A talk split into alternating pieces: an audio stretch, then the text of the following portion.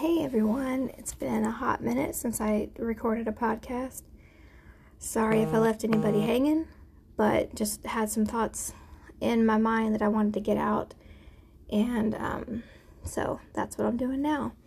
So, the way my ADHD brain works is if I don't get them out and say them out loud or talk about them, they just swirl around in there forever. So, um, I think maybe it has this the thoughts that are currently going through my head have something to do with maybe the fact that I just celebrated another birthday, which I'm thankful for. I just turned 43, which seems so old to me. Although I look in the mirror, I don't look 43 and I don't feel 43, but when I say that I'm 43, it just feels super old. Because I remember when I was a kid and I had older parents, like I think my mom was 33, my dad was 35 when I was born. So when I was in elementary school, I always felt like I had the oldest parents. and now, you know, my 11 year old probably thinks that she has the oldest parents. But that's just a funny thing. But basically, what I wanted to talk about was I've been thinking a lot about lately, just different things have come up that I realize that a lot of the thoughts I have about things or feelings I have towards things or opinions, I don't really know where those come from um, and this this sparked earlier this week because it's been really cold here in Texas. And um, I remembered a time when I was well, I was involved in a, um, a multi level marketing, network marketing, whatever you want to call it, company for about eight years. I'm not going to say the name or what kind of company it was because that's not important. But um, I we used to when it was cold or like at the time when I started with this company we were in Baltimore so of course in the winter the weather was bad. And there was this particularly s- snowy icy evening and we had um, an opportunity meeting that night. And my husband did not want me to go because it was slippery he wanted me to be safe and sound at home. And I just refused to hear that and I was like no I got to go and um, I remember showing up that night, and there was very few people at the office, and I lived farther away than most people that didn't show up. And I remember thinking, man, these people, these people suck. These people don't care about their families. These people don't want to really win if they didn't show up. And more about that later, but just brought up these feelings of like, wow, did I really think that these people sucked? Did I really, really think these people didn't care about their family just because they didn't risk their life like I did to show up to the office? And so it just brought up this whole slew of feelings of like, why do I, where did I get these opinions? Where did I come up with this? And I think it starts back to like me as a kid. So I grew up, um, my dad was a pastor, so I was a preacher's kid. And I don't really remember ever questioning the religion that I grew up Methodist. I didn't question it. Um, I mean, maybe I didn't like some of the things but, you know, my dad was like my source of all religious talk. Like, if I had a question, like, hey, dad, what do Jewish people believe? Hey, dad, what do Muslim people believe? Hey, dad, why are Baptists different than Methodists? I would just ask him a question and he would basically tell me. And it wouldn't even occur to me to question that or look up research or get the research and see if I still agreed with his opinion. I would just take his opinion at face value. And I realized I've done that with most things in my life. And like even I remember at, like my dad passed away when I was 21, but I remember like I was I don't know 19 or 20, and I remember I was watching Jeopardy or something one night, and there was a question about relig- some religious question, and I called up my dad and was like, "Dad, what's the blah blah?" Because I just wanted to like get the answer right before they said it on Jeopardy, and he told me, and he was always my source of information. Like if I had a question about my car, if I had a question about directions, you know, I would call him, and it was that was just it. He was my like he was Google before there was Google. he was my Google, anyways. And so it brought up this dilemma about this MLM company that I was with. So how that happened. So I had never been prospected by an MLM company before, even though I knew people who sold like Mary Kay and other things. Um, in 2011, when we came back from Japan, um, I was at this job fair and, you know, I was prospected for this company. And it sounded like a great opportunity. It was information I didn't have, and I thought it could help us financially. And so I remember going to this meeting and, you know, just random people at this meeting, but I remember this one lady, she got up, started speaking, And I was just like fascinated by her life. Like, she seemed to have everything that I ever wanted. She had a successful family, successful kids. She and her husband worked together. They made, in my mind at that time, a lot of money. Um, they, you know, had seemed to have it all together, and I wanted what she had. And so they just started talking about this company that they were involved in, and it just sounded awesome. And so pretty much I went home and just told my husband that this is what I was doing. I'm very I'm one of those people that end caps in the stores they're made for me. My husband is like doesn't doesn't get swayed by stuff like that. I'm the person that the Instagram ads are for. But anyways, I was just I came home, I'm like, babe, this is what I'm doing. I'm starting this business. I'm gonna be doing this. And basically every Tuesday night and every Saturday morning for the rest of time, I'm gonna be at training. And I didn't really give him any choice in the matter um, because I had just decided that's what I was doing. Thankfully, I have the kind of husband who, you know, kind of goes along with my craziness for the most part. And he was just kind of like, okay. And, you know, um, so I got started with this company. I started going to training and started learning about this business. And they started saying all these things about their products and services and different things. And it was all new information to me. And so I didn't look any further. I didn't go on Google or I didn't go on any other reputable website to research these products to make sure that what they were telling me was true. I just took what they said at face value and I started parroting that to everyone.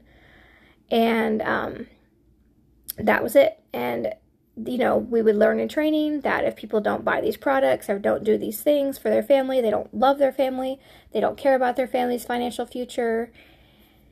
And I wanted what these people had, so I just started doing the same thing. I started judging people if they didn't show up for training. I started judging people if they didn't buy our products. And like I would even say that, like, you know, if you don't buy my product, you don't love your family. it sounds so ridiculous, but my husband, he just kind of looked at me like, what? Are, you involved in a cult or something? But I just started taking on their opinions and their choices and their words as mine. And I never questioned it because I never thought to question it. And it this this lasted y'all for like 7 years, 7 8 years. And it wasn't until I guess right before we left San Diego in November of 2017 when we came to Texas that I started thinking like, why don't I question this? And I had a friend, um, he's my nutrition guy, my life coach, whatever you want to call him he started we started having conversations and he asked me he's like stephanie if this is this all perfect business and um, you know this is what you want to do and you want to recruit a big team and you want to have this big business then why aren't you doing that?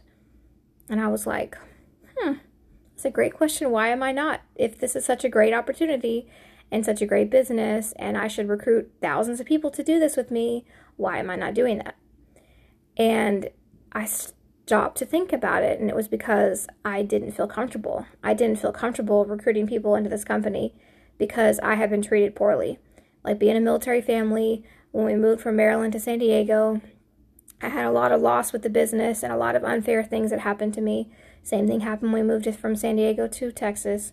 And I just thought, if I died tomorrow and I had recruited people into this business, would I want them treated like I had been mm. treated? And if I wasn't there to make sure they were treated properly, would they be? And I couldn't answer that with an affirmative yes. And so that I realized this is not, obviously, I'm not doing this because I don't feel like it's right for me. So it took some thought, and I slowly started backing away from the business. And once I did that, like the veil was lifted. I realized how I had been parroting and been brainwashed, essentially, and um, I'm not sure if y'all have heard about the show called The Vow. Um, it's about that. I guess it was actually a cult called NXIVM. A few years back, the guy that started a company was arrested, but we started watching that, and it was all about how people got involved in it and how they got brainwashed into thinking this certain way. And I was like, that is me. That's what happened. And so, like, over the last year and a half, things have just slowed like every day i have a new realization oh my god i used to say that and i believed it and i god i sounded so stupid and i would used to post things on facebook and i wondered why nobody liked them or commented I, God, I, it was just crazy. And so when I was thinking about the the ice thing, like I remember Brandon and I getting in a huge fight because it was snowy, it was icy, and I'm like, I'm going to training, and he was like, um, no, you're not, because it's dangerous out there.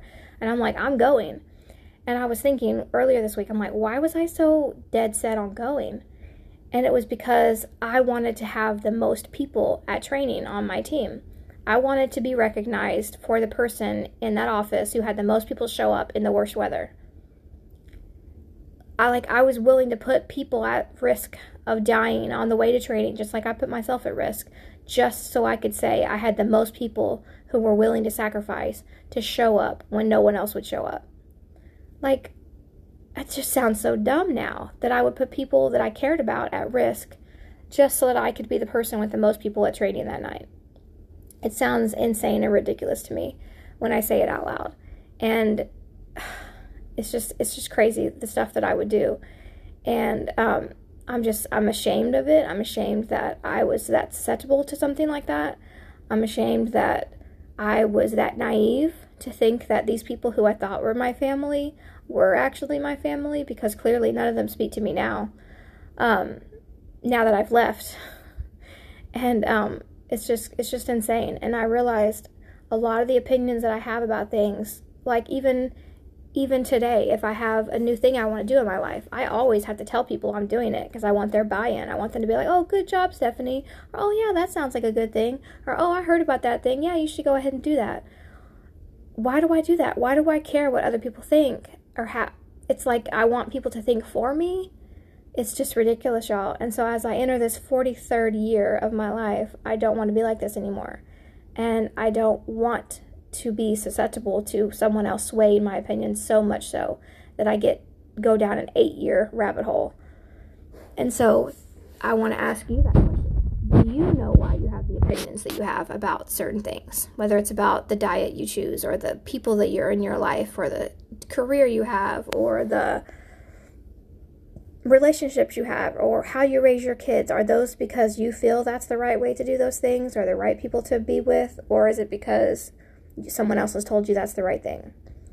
So I have a, I have a lot more journaling um, and pondering to do on this subject, but I just felt like I had to get these thoughts out of my head and, you know, just talk to you all about them. Maybe nobody will ever listen to this, but it's good. It's, I already feel better getting this out. So I just wanted to throw that out there, and I'm going to be working on myself. And, you know, if I have a, a, a thought about something, to do the research so that I can have my own opinions and not just take the words of others at face value. So, I hope that you all have enjoyed this or maybe learned something or maybe you've nodded along like, yep, did that. And so I just hope that everybody's blessed and happy and safe. And until next time.